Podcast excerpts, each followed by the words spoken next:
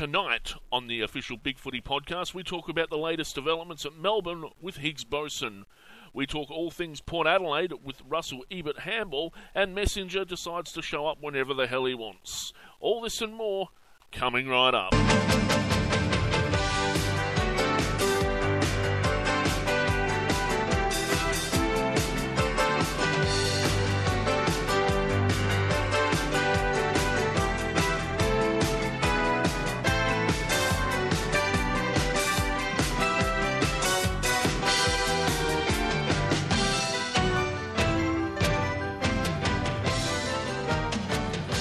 Gentlemen, welcome to the seventh episode of the Big Footy Podcast. I am the Wookie, and with me, as always, are my friends and well wishers, the Old Dark Navies. Hello, everybody. That's right, he's there this time. Higgs Boson is here from uh, the Melbourne group again. Good G'day, chaps. Uh, the prosecutor joins us. Hello. And uh, Russell Ebert Handball, or REH, uh, from the Port Supporter Group is here. Uh, good evening, all. And joining us again is Jamie Johnston. Hello. Tonight, guys, we're going to talk about a whole range of things. It's as Eddie McGuire used to say, it's been a big week in football. Um, but first of all, your highlights for the weekend, and we'll start with ODN, and we'll work our way around the table. Yeah, just just quickly, Wookie. I just wanted to make mention. Messengers uh, is not with us tonight because he's out buying a fluoro shirt, so um, so I don't inadvertently talk to him. uh, my highlight was uh, Judd's 250th game back to the Juddy of old, probably his best game for the year, um, and um, it was great to see. And, um, and uh, I, if I can throw in a low light, uh, Mark Murphy's injury, um, second year running where he's uh, where he's copped a nasty one, so uh, not happy at all. Sure. And how about you, uh, Higgs Boson? Did you have any highlights from the weekend? Uh, look, I have to be honest. With the uh, the bye this week, I, I didn't watch a lot of football. I took the opportunity to do something that gives me joy. I not watching football. uh, so, uh, look, if we're going to look at football in the truest sense of the word, the highlight for me was uh, undoubtedly uh, Australia beating Iraq to get in the World Cup. I think that was terrific. Josh Kennedy. What, what kind of podcast is this? Yeah. look, if, we, if we're going to talk about footy, um, I think for me, um, I'm going to say Joe Daniher's continued continued emergence. Um, now I hate Essendon as much as the next bloke. Although having said that, with some of the members on this panel, I probably yeah, you know, I think you might yeah. be wrong there. Take, take a number. uh, but, but look, I do think he's a gem. He's going to be very good. Uh, I'm very impressed with uh, with Joe Daniher, and I just hope that he doesn't have the, uh, the, the the genes that his family have in terms of his knees, and he can have a long career. Yeah, good, good, good highlight. Prosecutor, your uh, highlight from the weekend. I'm going to go with uh, the Richmond Tigers. The bandwagon is in full swing at the moment. Isn't it? Um, and it, I guess it's just exciting to see the Richmond supporters up and about, and the league's always stronger when Richmond is doing well. Uh, REH, you got a highlight from the weekend? Uh, well, getting back on the winners list after five uh, weeks in drought, so that, that's got to be my highlight. And team actually, after playing so poorly last year up in um, at Skoda Stadium, this year actually starting, you know, once at when the ball bounces at the start of the game. And also, I agree, the Richmond, um, it's great. I've been to a couple of games at the MCG. Um, actually, no, one at the MCG and one, one at Etihad. And uh, when the Tigers fans are roaring and they can get 30, 40,000, especially uh, when it's against a non-Vic side, it's just a great atmosphere. Yeah, and Jamie Johnston, what about your highlight from the weekend? Uh, not having a feeling of pathological hatred towards my own football team at any point. So yeah, I get that feeling. I said highlight. Jamie, yeah, it was a highlight. It's been that bad this year. you had the bye, didn't you? Mhm. We're looking forward to the same this week, don't Oh, worry. yeah. All right, uh, we're going to do the news early tonight, um, uh, just because uh, Higgs Boson has to leave us early.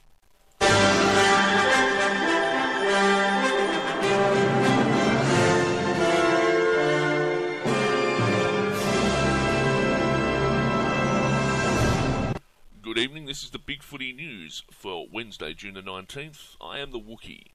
St Kilda's Stephen Milne has been formally charged with four counts of rape by Victoria Police over an incident that occurred in 2004. Victoria Police say the original investigation was inadequate and the victim still wants to press charges. Our point of view, we're extremely disappointed with the uh, investigation. It doesn't really help um, the delay in this matter, the victims, nor the um, persons charged. We um, spoke to the um, alleged victim in this matter and um, to see if she still wanted to proceed.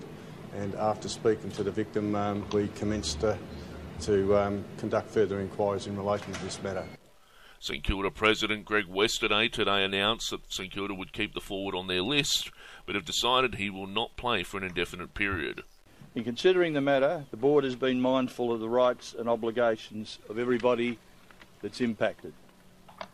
Based on this, the board has resolved that in the best interests of all parties concerned and the duty of care the club has to Stephen and his family, Stephen will remain a listed player but will take a leave of absence from playing. The Melbourne Football Club has formally terminated the employment of senior coach Mark Neeld, with assistant coach Neil Craig taking over until the end of the season. This has led to immediate speculation as to potential future coaches, with Mark Williams, Rodney Eade, and Paul Roos the obvious candidates. Rodney Eade was asked about this on Foxtel's AFL 360 on Monday night. Oh, yeah, yeah, they asked 12 months ago as well. Um, and I gave the same answer that I've still got that fire that in the Yeah. in the gut. If they did happen to want to have a chat, well, we'd see what happened then. But if they didn't, well, there's no drama. I'm, I'm certainly happy with where I am at the moment. Paul Roos told On the Couch that he's not interested in coaching Melbourne like two weeks ago, and he repeated his assertion last on Monday night. No, at the moment, as I No, said, no moments. Well, you're asking me now. I'm Yeah. saying I don't have. Uh, I'm the opposite to Rocket. Rocket said he has a burning desire to coach. Yep. I don't. John Worsfold yesterday told his weekly press conference they could rule him out of the running as well. Uh, haven't thought about it. Haven't thought about the Melbourne job being available, and um, uh, no, let's rule myself out, eh? Neil Craig has said that he might run for the job yet, while Chris Scott says that Geelong VFL coach Matthew Knights would be an outstanding candidate. Brisbane Sam Mayes is the round 12 nominee for the Rising Star Award. Mayes was among Brisbane's best in the loss to Fremantle with 25 possessions. In contract news, Brisbane's Matthew Leuenberger has re signed with the Lions for a further two years, while teammate Dayne Zorko has agreed to a three year extension. Fremantle Ruckman Zac Clarke has re signed with Fremantle for a further two years, while Richmond has reported that Chris Newman and Jake King have re signed on one year deals. Xavier Ellis has re signed on a two year deal, and Nick Vlastuin has signed until the end of 2016. West Coast Eric McKenzie has also signed on until the end of 2017. To injury lists, some West Coast could make four changes for this week's match against Hawthorn after Darren Glass, Mark LeCras, Josh Kennedy, and Beau Waters were declared fit by John Worsfold. Essendon's Michael Hurley is expected to be fit to face West Coast this weekend after aggravating a previous wrist injury. While Gold Coast Tom Lynch is expected to have a lengthy time on the sidelines after straining his PCL. Geelong's Taylor Hunt and Carlton's Andrew Carrazzo are expected to resume this weekend for their respective clubs, while Port Adelaide skipper Travis Boak is expected to miss some time with a finger injury. In tribunal news, in Hawthorn's Luke Hodge has escaped with a reprimand while Jarryd Roughead was cleared. Jonathan Brown returns this weekend from a two week suspension, and Kurt Tippett is likely to resume in the Swans AFL side this week after an 11 week suspension finally ended. To milestones, and St Kilda's Nick Riewoldt and Nick Dal Santo will play their 250th matches for the Saints this weekend against Melbourne, while Sydney Swan stars Adam Goodes, Jude Bolton, and Ryan O'Keefe will break the record for the most games played as a trio when they played their 254th game together, beating the previous record held by Bulldogs Brad Johnson, Rohan Smith, and Scott West. This has been the AFL News.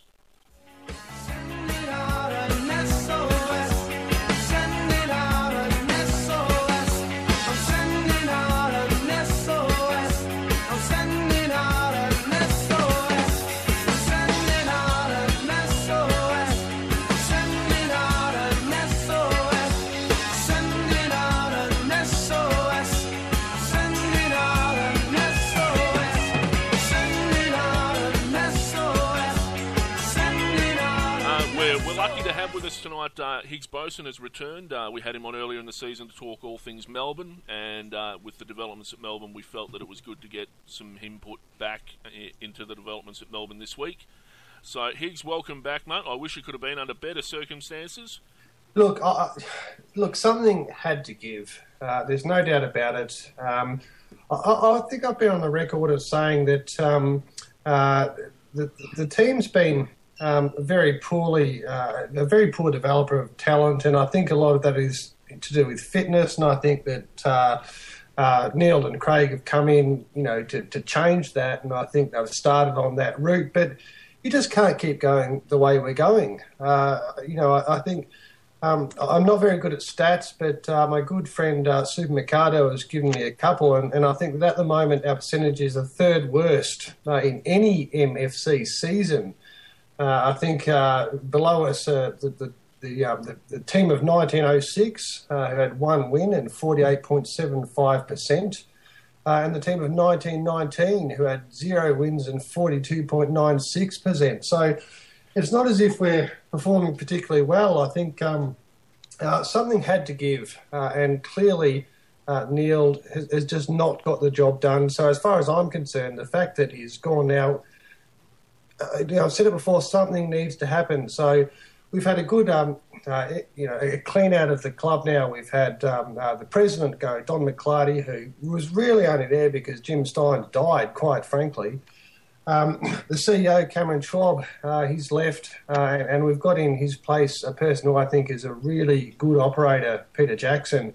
Someone who uh, I think we really need is dispassionate uh, professionalism at the club. Uh, there's been a lot of talk about Melbourne being an old boys network, and there's something in that, but uh, Peter Jackson is pretty impressive and I think we saw a few commentators uh, over the weekend talk about the clinical kill of, of Mark Neeld, and yeah. And I think that's right, and I think it's just what we need.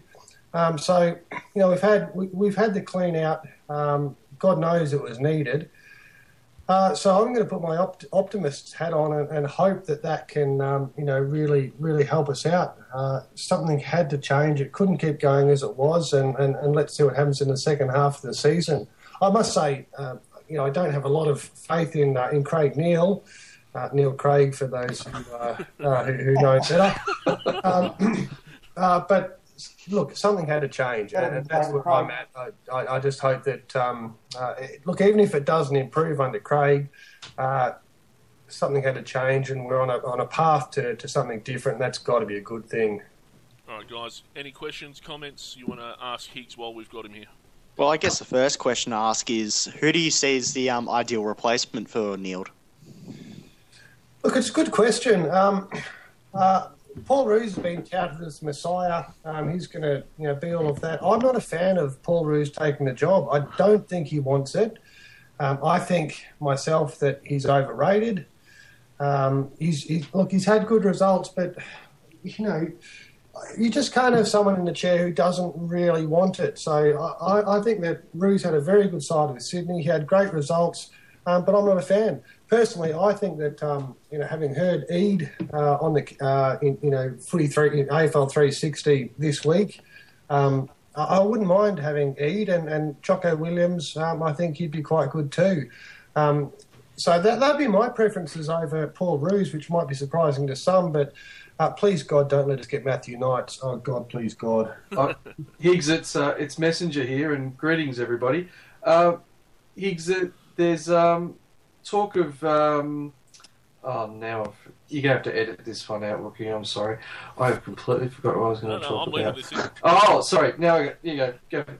I heard an interesting comparison with Paul Roos this week. That they said it was shades of the recruitment of Malcolm Blight to St Kilda, somebody who perhaps is going to get talked into the job. And well, and, and yeah, look, I, I, I agree entirely. Um, you know, uh, he, he doesn't have the passion to do it. Um, as I said in my last appearance on his podcast, you know, anything him with the commentary, that's great. Um, but I'm not sure that I want him to necessarily come into our team. Um, look, who knows? He, he might come in and, and, he might be the Messiah again, but I, I just don't see it. Um, and, and, I think that's a very apt comparison with Blight. So I think it's a very good point. I, one other follow up is this is an unprecedented push out in that the CEO is gone and, and, the board looks like it will be dismantled as part of this shake-up. And there's always been, to David Schwarz talked this week about how the Melbourne board's always been very high on business acumen, but not so high on football people. Jeff Kennett's obviously been rejected and rightfully so as a as a as a presidential choice. But is it possible Melbourne could co-opt some non-Melbourne football people in at a board level? I hope they do. Um, you, you, talk about them being good at business acumen. Well, well, maybe they are. I don't know that we've seen a hell of a lot of it, but look, we certainly need to get some people in there that know their footy. They know how to how to run a club, and know, I think uh, you know, for me, the most positive thing to happen is to have had Peter Jackson come in. Uh, the guy knows his stuff. Um, he's removed enough from the situation. I think he can make those considered decisions without the emotion uh, and make the right decisions. So, look, as far as I'm concerned, um, I, I, said earlier that you know there's been a bit of a, a an all boys network. Um, as far as I'm concerned, we need to get people in there that can actually do the job and do the job well. So I'm all for. For me, I, I don't really care who a board member goes for as long as they, they, they do the job. I think that anyone at that level um, is professional enough uh, that their allegiance, um, you know, they're not going to sabotage it, you know, the club because they might have supported someone else as a kid. So, yeah, if they've got the talent, get them in, I say. Just um, Messenger says it's unprecedented. Um, I disagree in a way, um, and it, we're fortunate that uh, REH is actually here because Port Adelaide went, underwent a similar transformation uh, late last yep. year, and to, which is working wonders in terms of uh, supporter morale. It's working wonders in terms of the team, where they basically worked out that the players weren't really the problem. It was the way they were coached, and it was the way the club was run. Um, and, and that's taken effect at board level. It's taken effect at the coaching level. Kenny Hinkley's come in for Port, and he, he's done a tremendous job with the players there. Um, and David Koch has come in at the top for Port Adelaide and done wonders in terms of the profile, in terms of uh, uh, the supporter base, in terms of the financial base that the club has, and not least uh, Mark Haysman as well from uh, the SANFL uh, appointed CEO. I mean, he's done he's done okay for a SANFL appointed guy. Uh, Keith Thomas. So Haysman was the guy who was sacked by the Sorry. yeah, yeah. Well, look, the, the thing um, that I guess from the poor experience is is that we had th- three months where Haysman was sacked and he was hanging around. But the guy they got was Keith Thomas. Now, I don't know how much you know, but Keith played 300 games for Norwood and a couple of seasons at Fitzroy, I think 20 odd games. And he's got a business background in, in media in particular. And the thing that stands out, I remember when we lost to Essendon last year, and we'd had two or three games. I think it was about the, the there was two more games before Primus was sacked and he made a speech to the players back at Alberton. And only a guy that's played a couple of hundred, three hundred games of football could have could have made that speech. The room was about three quarters full, which was pretty good for a for a loss. But he, he basically said we were expecting an effort. Last week we were expecting it, and we only got for a, a couple of quarters. Today we were expecting it, and we got it for three quarters. I think we, I think it was three points difference at three quarter time at Footy Park, and then Port ended up losing by nine or ten goals. And and and in a roundabout way, he was saying to the players, "Some of you we've we've expected a reasonable amount of, but you keep on failing and you keep on you're not delivering, and you're not going to be around." And that was almost to me the public personification that shit things are going to we know things are going to change but this guy is going to change it. And I think this, uh, speech, whatever, that uh, Peter Jackson said the other day when Mark Neeld was um, terminated was, was even more blunt than what Keith said uh, last July after the Essendon game. Um, and I think that's what you need, because the CEO can help pick. You're going to have one or two guys on the board are going to have to pick the rest of the board. And we lucked out a bit with getting a guy called Kevin Osborne, who's been in banking for 30 years, and he came back to Adelaide, and he's part of the establishment. And really, the Kochie model works because Kevin Osborne is the deputy chairman, working the Adelaide sort of corporate market, but he's doing a lot of stuff that Kochie can't do because he's here. But I think I think Jackson's the, Jackson has to stay there for 18 months and has to lead this. Oh, look, at least 18 months, and, and I hope he stays for, for longer, and who knows if he will. But um, there needs to be that, that, that um, you know, that broom through the place. Uh, clearly, um, it's not working. It has to change. Um, so, you know, that that's the hope for me that uh, they get the right people in, that Jackson can restructure the place properly, um, and we might get to see some results which uh, we haven't seen over the last five or six years. Uh, Higgs, you mentioned um, about you not being that keen on Paul Roos, but what Mm. would you say if you tried um, something similar to that's employed at Essendon with Thompson as the um, sort of a senior assistant guiding a an experienced coach like uh, well I recommended on the Melbourne board Simon Goodwin, but like a like a young coach like that that you can actually build upon, but have the strength of a Paul Roos or a Rodney Eade in the background to help out. Haven't they already been trying what you boys uh, been up to down at Essendon? I thought the boy Trengove had been trying some of the old Essendon tricks, or have I, have I got that wrong? I think you got that wrong. I don't think it's actually worked for him. Whereas it's, it's working for Essendon at least. But So, so you're talking about um, Melbourne getting a, a, a young, uh, inexperienced coach with Paul Roos overseeing sort the of, situation. sort of like a Hird Thompson sort of setup, where you know you got your um, long-term potential coach there, but you've got someone for the, sort of the inaugural few years to help build him up quickly and fast track him, and Yeah, to make look- sure that there's a successful environment there. As a concept, I think it's a good one. Uh, I don't think I don't think there's anything wrong with that per se, but um, we've kind of done that. We had Mark Neeld with Neil Craig, um, and that's been a, an out and out failure. Um, so, look, I, I, the theory is sound, but as far as Melbourne are concerned, it won't happen. Uh, I think we've been burnt over the last period, uh, and I think that um, come hell or high water, we're going to go for an experienced coach. Now, that might be the right thing, it might be the wrong thing, but it's the thing that will happen. Um, so, you know, as far as theory goes, I think that's fine, but uh, in, in terms of Melbourne, I just don't think it's going to happen. I But I think further to that model, I'd offer as another example of failure: Peter Schwab and David Parkin back in the uh, in the last decade. Uh, Is Gary Ayres a serious candidate? Oh, I hope not. Really? Look, people say, oh, Gary Ayres, oh, he's tough, he'll straighten them out.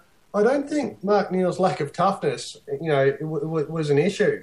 Um, I think it's very easy to say, well, this hasn't worked, let's get someone else in there. Um, it- it's all very well to propose these alternatives, but um, I have no doubt that, that Neil uh, and Craig and the rest of the team were in there putting in really sophisticated strategies and really doing a lot to try to, you know, turn the things around, but they couldn't do it. It's, you know, it, it's, it's just not that easy. Um, and, and Gary is he's been out for a long time. Um, uh, you know, I can't see that happening. Yeah, I suspect that they're going to need, they're going to want a coach that's going to come in with a plan, um, and he's going to know what he wants to do. He's going to know, you know, he's going to know who his assistants are going to be. He's going to, he's going to have some sort of guide as to where he wants Melbourne to go. And I think Rodney Eade is the kind of guy that's going to come in and do that. He's going to want to be the dominant coach.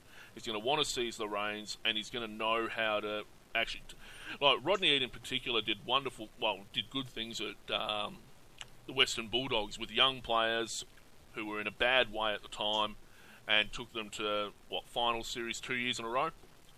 Um, Choco Williams, um, he's relatively the same as long as he can keep people on side, um, which you know may may or may not be able to happen. But and But this it- was Mark Neeld's problem too. I mean, he, he lost some of the senior players, and, and, and and it's flowed from there. But do they need to worry about that? Does it really worry if they tip a Brent Moloney out of the club? And and, and I mean, is this the tail wagging the dog at Melbourne? I guess I wonder under Mark Neeld. It's karma, apparently. the pro- the problem with getting someone like Mark Williams in is he can be very divisive. Uh, REH will be able to tell Yeah. you that. And look, that, that doesn't- sorry, REH, I'll let you go in a second. Devices doesn't bother me. It really doesn't bother me. It's just if they can coach. I think um, I, I don't have a problem with Mark Neeld's approach to come in there and say, look, we're going to be the toughest side to play against, and you know, if you're not with me, you're against me, and you know, to, to piss off the older players. That doesn't bother me. You've got to be able to coach and get the results. So if Mark, if you if Mark can come and do that, that's fine. And I, and again, I'm sorry to cut you off, REH. No worries. Um, just um, what I was going to say about Choco. Daryl Wakelin was interviewed and he said something really good about Choco. He said, if you're going to appoint Choco, make sure you've got a really good CEO and a really good, strong football manager around him because the best way I can explain Ch- Choco, to understand Choco, you've got to look at the 360 degrees of Choco. Choco does some great things, and does, and he has a you know he's a great fun person. He loves music, and you know, and he jokes around. But he also can be quite manic, and you know he'll be a dog at a bone, and uh, he he likes pumping up individuals and say, you know, you can be an All Australian, you can be the best centre half back in the country and stuff like that. But unless he somehow moulds them all together, and I think that's where he lost the players at Port was that he started he had, you know, all coaches have their favourites. We all, you know, on all things in life, have our favourites. But I think he lost it because he was playing the individual and the favourite, and unless he's got that out of his system, and as I said, I think Daryl Ackland's right. You need a CEO who's going to call in the reins because he's going to want to do everything and want to have his finger in every pie. He might have learned, but that I think is his nature. He's a great, he's a great teacher, and it depends what Melbourne how long Melbourne prepared to wait for success or to improve, you definitely will get good teaching from Choco. And but we need it. But but you've got to need a if you get a Neil Balme in there as your footing manager and Peter Jackson, then the Choco might work. Balme's not going to leave Geelong though. No, no, no. But I'm giving Balme in terms of a strong, structured footy bloke. Yeah. I think there's another element to the to the whole Melbourne thing that we're missing out on here, and it, it takes me into some of my favourite territory, which is the, the idea that the AFL's looking to kill off small Melbourne clubs is just ridiculous. I mean, the AFL's just given three million bucks, I think it is, give or take a million or so, to Melbourne, and they're doing everything possible to make Melbourne strong again. Um, if this was happening under Ross Jackson. Oakley, Melbourne would be the Greater Western North Coast, South Central Demon Warriors next year. You know, yep. the idea that, that small Melbourne clubs are in trouble from the AFL for the next two or three TV rights is, is just ridiculous. Uh, and the events of the last week or so, with the with the AFL going out of their way to help Melbourne in any way possible, just absolutely prove that. Yeah, no, no, I fully agree with that. And the AFL, whilst they are paying a $10 million plus subsidy to the expansion side, cannot afford to let their existing sides fold. No. And that, that, that, that basically means you've probably got 10 years because the GWS it might not be getting a $10 million su- excess subsidy, but it's going to be getting a several million dollar excess subsidy over the next 10 years and probably still in year 10. Yeah, well, the AFL reckons that uh, Gold Coast will be profitable in six years. So. Oh yeah, the Gold Coast, the Gold Coast is a better is a better model because you know you've got a lot of Southerners moving up there, and the weather's a bit better, the and the lifestyle for the players. But the GWS is a, look. I, I lived in Sydney 15 years out of 18 that I lived outside of SA, and it's a it's a hell of a lot different to 1992 when I moved up there and I saw the first of the Swans 26 losses in a row and 6,000 people were turning up and I used I think I got to know two thirds of the crowd over the next two or three years. Um, so, so I get, I get that it's different to that, but it's a long, it's basically a snowy mountain scheme. I, I think the AFL has been pretty committed on what uh, Jamie said there. I think it's, it's, the AFL has been pretty committed since Demetriou basically abandoned the whole move north to Gold Coast thing. That the AFL has been pretty committed to uh, maintaining the league as it is. Um, and them too for that because you know if, if a team folds or a team merges, you know, you're going to lose uh, tens and tens of thousands of supporters. Yep. They're not just going to change teams. And no, um, no one know, It's people that are lost, and you can try to grow the game in New South Wales for people who really don't care about footy. Um, but you've got to protect that heartland, um, and, and, I think you, I think Jamie's quite right. I think it's um, it's a positive uh, direction by the AFL, and it's one that they're going to continue to go down. And no one wants mm. to see a Fitzroy thing happen again. That was mm. just sad. No. But guys, uh, we're going to wrap this particular segment up. Thank you very much for your uh, coming on again, Higgs. It's uh, welcome. Always a pleasure, Wookie. It mustn't mustn't be easy knowing you're coming on to answer a barrage of questions on uh, on on your club. Coming up, guys, we're going to talk Port Adelaide with uh, REH.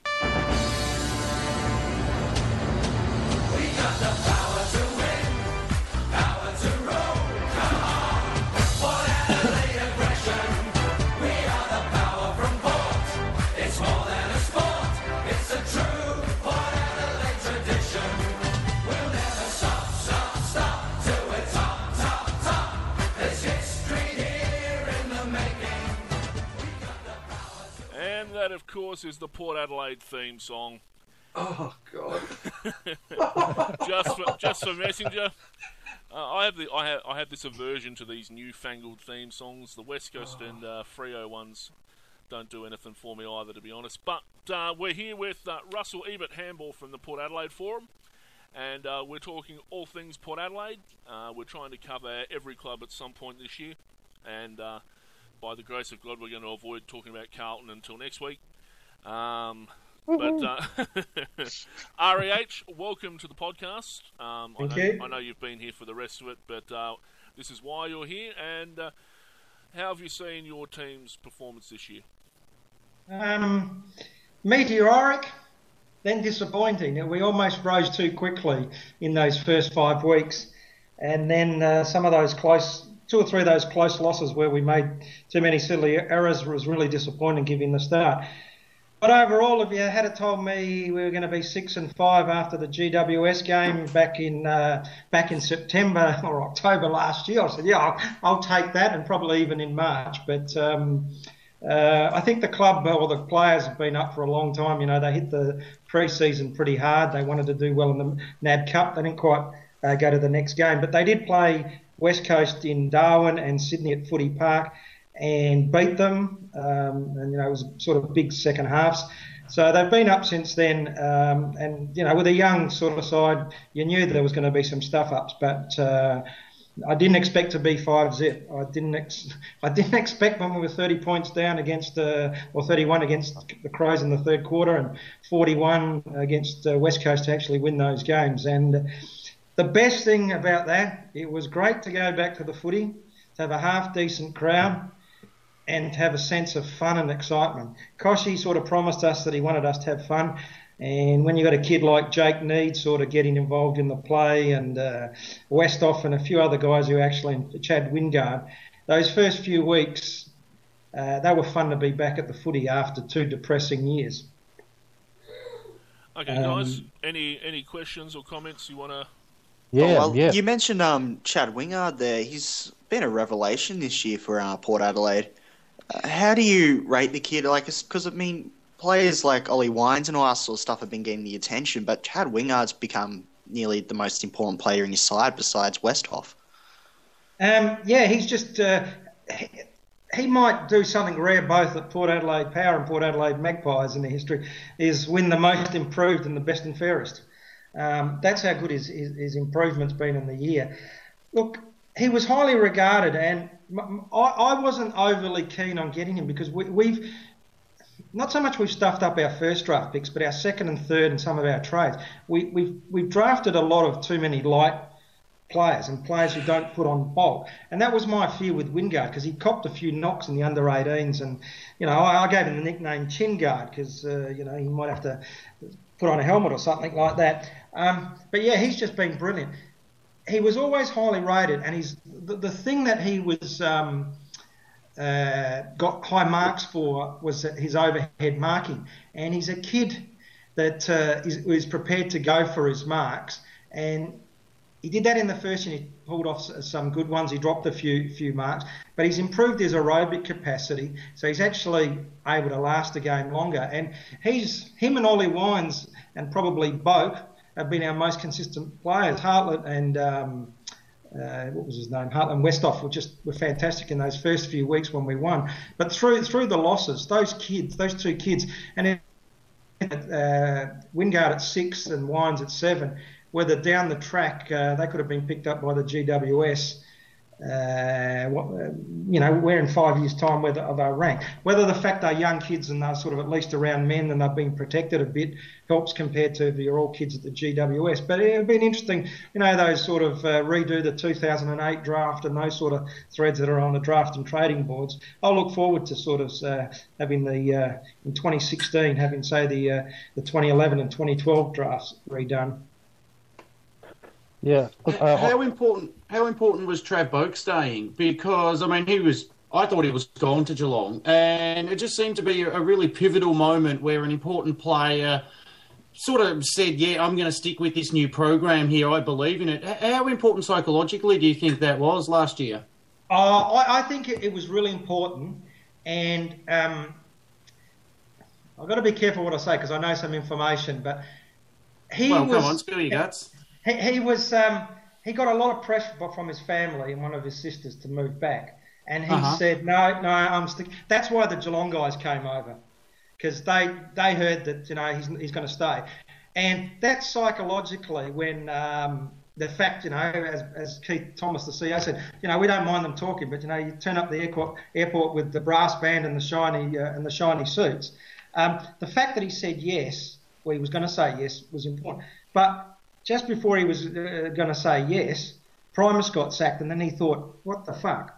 So yeah, it was it was it was important um, that he uh, that he stayed, um, but you can I, I I initially at the time thought, come on, make a decision. But I guess when uh, Primus got sacked, you, you can't blame him for saying what's going on.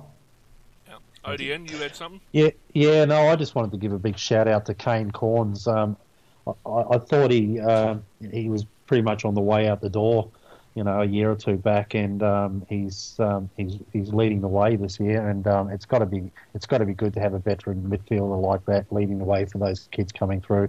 Um, you know, the likes of Wingard, who I think is a is, is an absolute gun from what I've seen.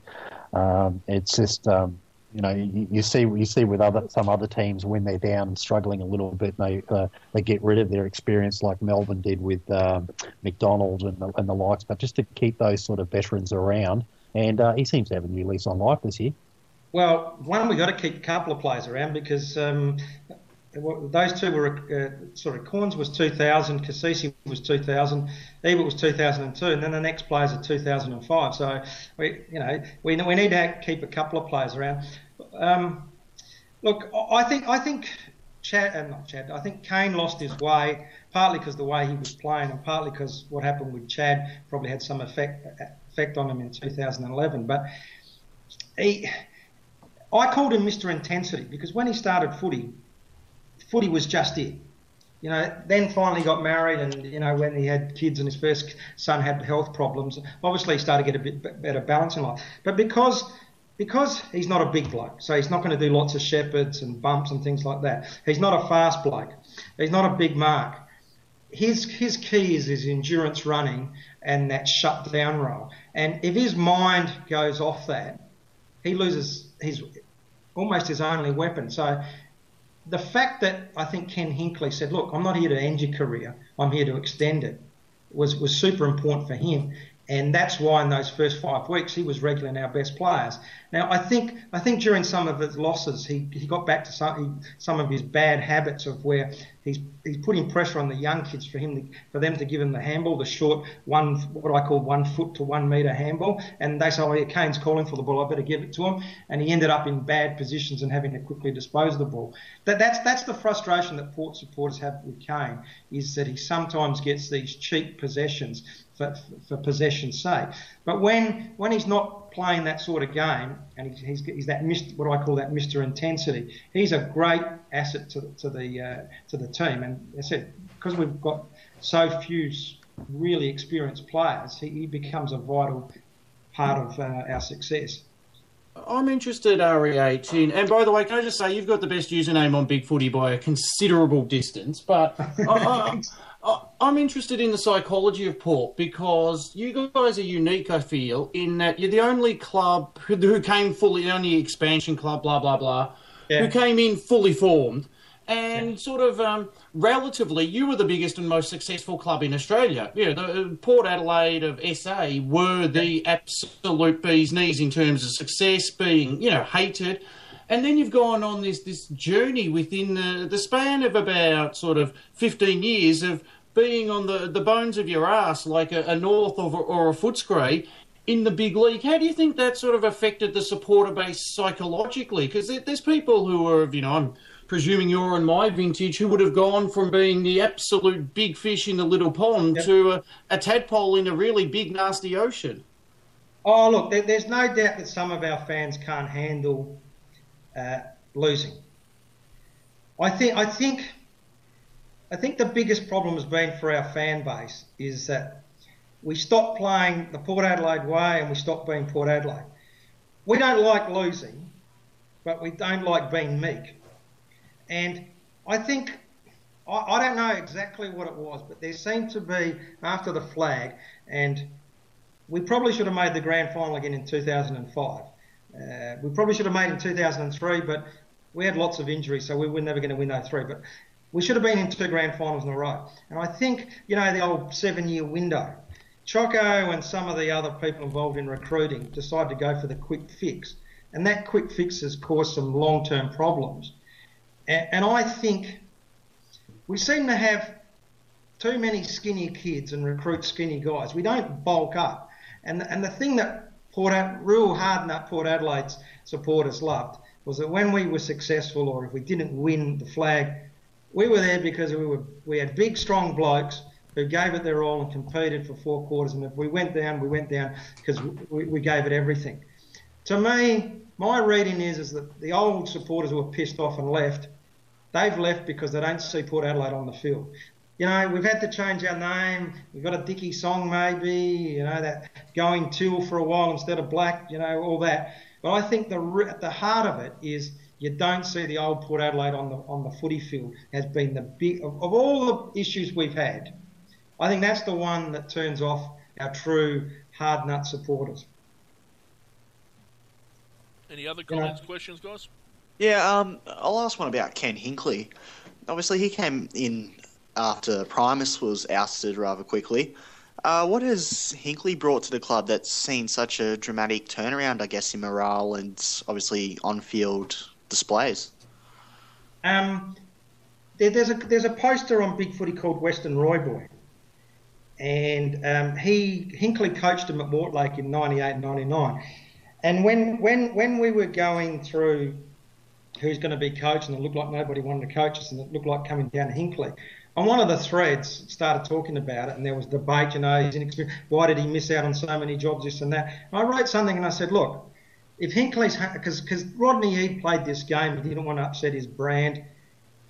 I said, if Hinkley's hungry to coach, and he wants the job, and he's got a game plan, and he can explain the game plan to the players, and he can explain the game plan to us, and he's consistent, then I'm happy for him to get the job. And West, and I use the phrase, we play none this no bullshit, unaccountable football. And Western Royboy guaranteed me that that's what we're going to get. And I think that's Hinkley's a teaching coach, um, and he's got a when he talks, he can explain what he's doing. Choco at the end and Primus. I'm not talking about the ums and the ahs. I'm talking about what they wanted to try and achieve and what they were trying to do. A lot of us were confused. And I think the players were confused. And I think that's when Primus lost the players in the middle of last year's. Is he wanted them to play this possession brand of footy, but they didn't get it. They didn't understand it. And I think Hinkley Hinkley talks about being ruthless and brave and trust. And I think that's what he's installed in the players. That you've got to be ruthless, you've got to be brave, and I'll trust you and I'll back you up. And that's why guys that a lot of us supporters on big footy want delisted or not to play are getting games because Ken said, look, you're working hard, you're doing well in the SANFL. I'm going to give you a go. I want to see. I trust you that you, that, you know that you'll do a good job for me. And it's you know if, if, you if you could manufacture confidence and appeal, you'd be the richest man in the world. And I think in in the simplest terms is that Ken Hinkley has instilled confidence back in the group. It's it's not rocket science. It's not nothing. The story is that um, his first training session, the guys did did, did their well, uh, the story goes that it's a 3k la- uh, 3k time trial, but if it's at the uni loop at Adelaide Uni, it's actually a 2 2.1 2.2 kilometre time trial. They did that, then they did 15 minutes of skills, and they apparently were very bad. And Hinkley said, called them all and said, look, we're so far behind everybody, we can't afford to waste one minute. Said, you're going, you're going to go back and do a time trial again. You're going to get your time around the same time, and you're coming back, and we're going to do the skills. Um, session and you're not going to stuff this up. And that's what I mean. That, that's that. He's hard, but he's instilling confidence. And you know, it's it's maybe what Melbourne need. You know, be tough with them, but be fair. Encourage them. Yeah. Um, well, I'm going to end that particular part there as well. But um, anyway, we're going to move on, guys. Uh, round 13. Um, what are your highlights? And I think um, we'll start. What are you looking forward to, rather, Messenger? Oh, more Friday night football. I love the last one so much. I thought we'd double up for a second one. Yeah, yeah, yeah. And who, who, Is it- Who have you got Friday night? West Coast. Nice, nice. They're bringing back. Just they're bringing at the back four. Well, possibly bringing back four players this week. Josh Kennedy, uh, Beau Oh. Waters, Mark LeCras. Could be a good game. Oh, we'll lose it. Hey, guess what? Kurt Tippett's back this week. That, that he is. What are you looking forward to, uh, prosecutor? Um, I'm looking forward to this weekend being over. Just I, the bye rounds are just so dull and disinteresting that I can't wait to go back to having nine games a week and always having your team playing. Like I'm looking at the fixture now, and there's nothing there that really screams out as must watch. What about you, REH? Uh, obviously, my team because uh, they're playing Sydney. So if Sydney play um, like they did against uh, Adelaide, I probably aren't, aren't looking forward. Not going to be looking forward to that because they were just merciless uh, for three and a half quarters against uh, Sydney, and um, I don't know. It could be a triple figure loss if they like that on Saturday. But um, uh, I, I, I am curious to see how St Kilda and Melbourne go. What um, uh, what the fallout of um, Neeld being sacked is on the on the um, and if there's any new life or you know sorry not new life new enthusiasm in the Melbourne players see how they respond Yeah. And uh, Jamie, your guys are back on the field this week. What are you looking forward to? Uh, stunning surprise upset win over the uh, the Freo boys over at Subi. As, mu- as much as I have a dislike for North, uh, that's kind of what I'm hoping for as well. ODN, uh, what are you what are you looking forward to for the weekend? Mate? Yeah, no, I'd have to agree um, on the St Kilda Melbourne game. St Kilda have had a bit of a, um, they've had some negative uh, stuff go on this week, and Melbourne have had a positive. So um, let's see if that uh, closes the gap a little bit, and we see we see that uh, bounce that we sometimes get from um, the loss of a coach. Um, guys, thank you very much for your uh, participation tonight. thanks for the invite As always, it's been a pleasure. Um, I'll say good night to you all, though. Uh, good night, uh, ODN. ODN. You hit the sack. Good night, everybody. good night, the prosecutor. Good night, all. Good night, Door. Uh, Jamie. Good night. Sorry. good night, Messenger. I'm just talking to my mate Sweet left footers in the corner there opening a can. Rightio. Good, uh, good night, Messenger. Checks in the mail, Razor. and good night, REH. Thanks for coming on, mate. good night uh, good night and thanks for the invite And good fun Thanks, thanks to you all, guys, and we'll see you all uh, next week.